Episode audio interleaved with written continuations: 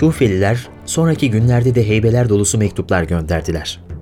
Mektuplarında Küfe valisinin arkasında namaz kılmadıklarını, kendisini acele beklediklerini yazıyorlardı. Mekke'de de durum gittikçe nazikleşiyordu. Çember her geçen gün daralıyor, takipler açıktan açığa yapılıyordu. İmam Hüseyin, Küfelilerin ısrarlı talepleri karşısında Müslim bin Akil'i Küfe'ye göndermeye karar verdi. Müslim, amcası Akil'in oğluydu. Akil, diğer kardeşlerine göre çok geç iman etmişti.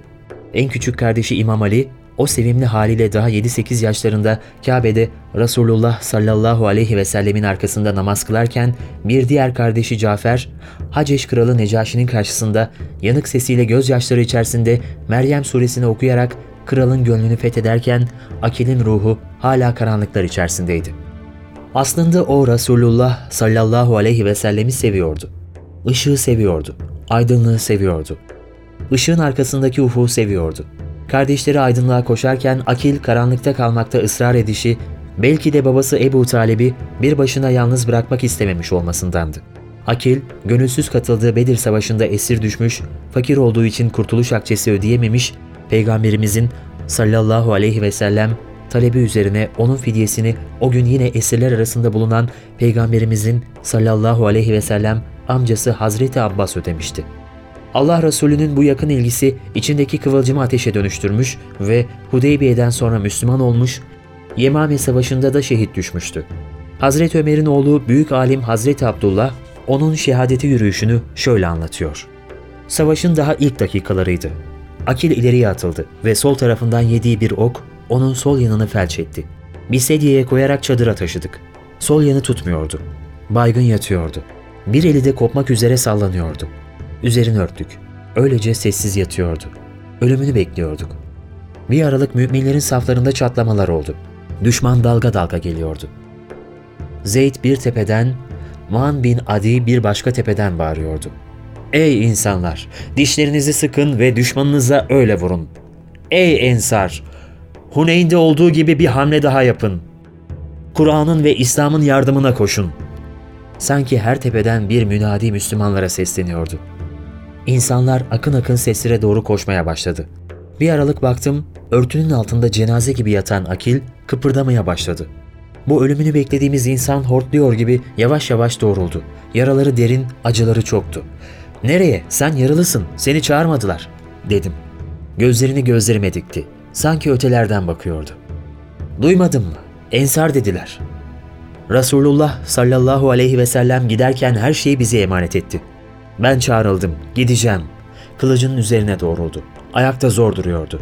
Çok uğraştım durduramadım. Öyle heyecana gelmişti ki onu durdurmak imkansızdı. Gözden kayboldu. Kulağı kesik ammarlarla, amcam Zeydlerle, Ebu Huzeyfelerle, vahşilerle birlikte toz toprak içinde düşman saflarına doğru daldı. Harbin başından beri Hazreti Hamza'yı şehit ettiği kanlı mızrakla yalancı peygamber Müseyleme'nin peşinde olan Hazreti Vahşi onun işini bitirmişti. Çöl iyice kızmıştı. Ortalık toz dumandı. Göz gözü görmüyordu. Güneş grup ediyordu. Herkes tükenmişti ama kafirin de işi bitmişti. Hazreti Halit, o büyük kumandan kısa zamanda Allah'ın inayetiyle fitne ordusunu perişan etmişti. Resulullah'ın sallallahu aleyhi ve sellem bayrağı yeniden Yemame'nin surlarında dalgalanıyordu.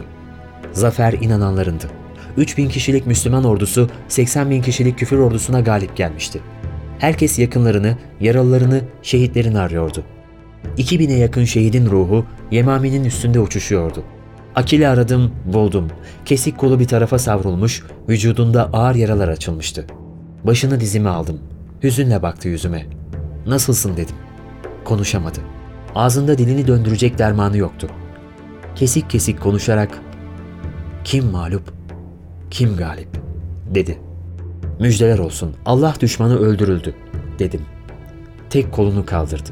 Artık ne dediğini anlayamadım ama galiba Allah'a hamd ediyordu. İşte İmam Hüseyin'in Küfe'ye göndermek istediği Müslim böyle yiğit bir babanın evladıydı.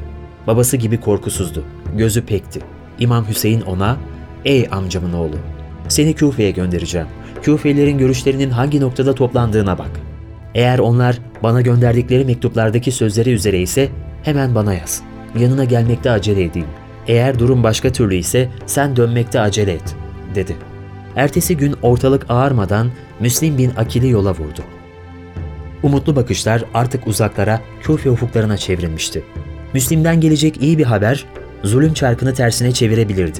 Bir zamanlar Mekke'de bulunan Müslümanların gözü Medine'den gelecek haberlere çevrildiği gibi Mekke'deki Ehl-i Beyt fertlerinin gözü de Müslim'den gelecek haberdeydi.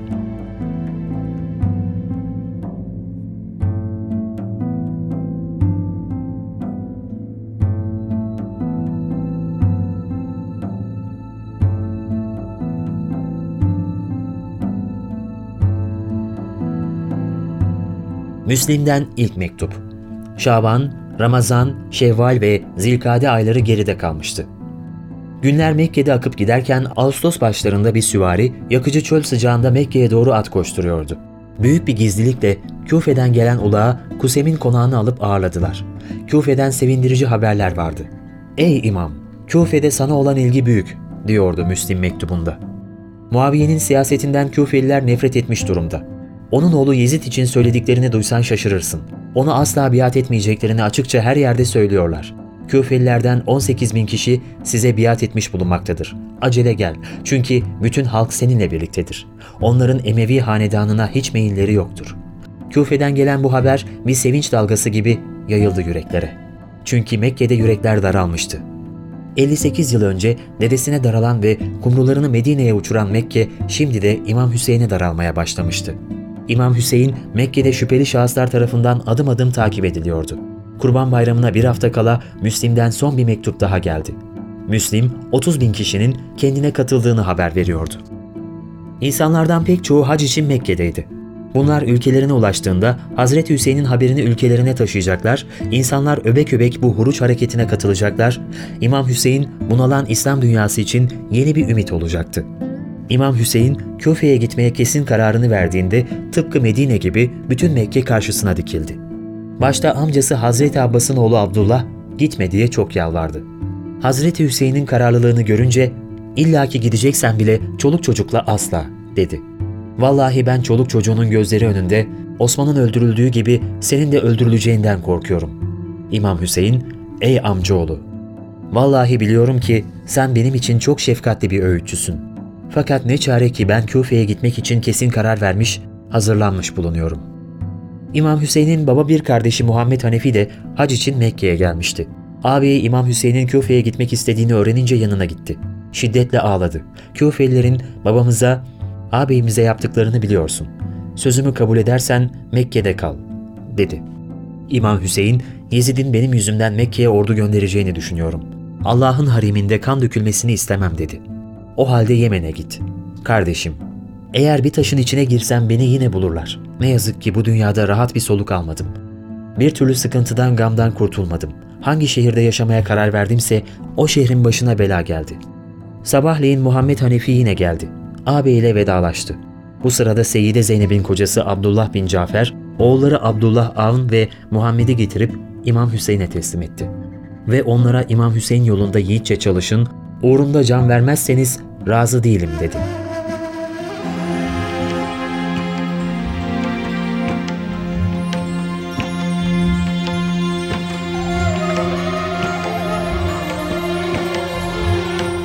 Derviş odasının duvarlarını döven rüzgar, korkunç bir fırtınanın habercisi gibiydi. Gökyüzünde yıldızlar bile sanki saklanacak yer arıyordu. Bu gece de bu kadar, dedi Mehmet Hoca. Yarından sonra ve sonraki gün oruçlu olsak iyi olur. Muharrem ayının 9., 10. ve 11. günü oruçlu olmak hem sevap hem de Ehl-i Beyt'in aç ve susuzluğuna karşı bir saygının gereğidir. Alevi kardeşlerimizin son derece duyarlı olduğu Muharrem oruçları ne yazık ki Sünniler arasında yeterli ilgiyi görmüyor. İleride Sünni ve Alevi kardeşlerimizin Ramazan ve Muharrem aylarında tertip edecekleri ortak iftarlar hem Ramazan ve Muharrem oruçlarına olan ilgi ve coşkuyu artıracaktır hem de aramızdaki kardeşlik ve muhabbeti. İnşallah gelecekte bunlar da olur. Her caminin yanında yapılacak olan bir cemevi de bizleri hakta cem edecektir. İnşallah o günleri de görürüz, dedi Hacı Kadir. Hava iyice bozuyor, dedi Kara Mustafa. Bozuyor, dedi Kadı İbrahim. Üç gün üç gece sürer bu fırtına dedi Faik dedi. Üzerlerine ağır bir yük gibi inen hüznü dağıtmak istercesine konuşan Mehmet Hoca, oda sakinlerini anlamlı bir gülüşle süzerek ''Ben kalkıyorum'' dedi. Birkaç kişi birden onunla beraber kalktılar. Sonra yavaş yavaş oda boşaldı. Biraz sonra derviş odası ertesi geceye kadar içinde dönüp duracak olan seslerle baş başa kaldı.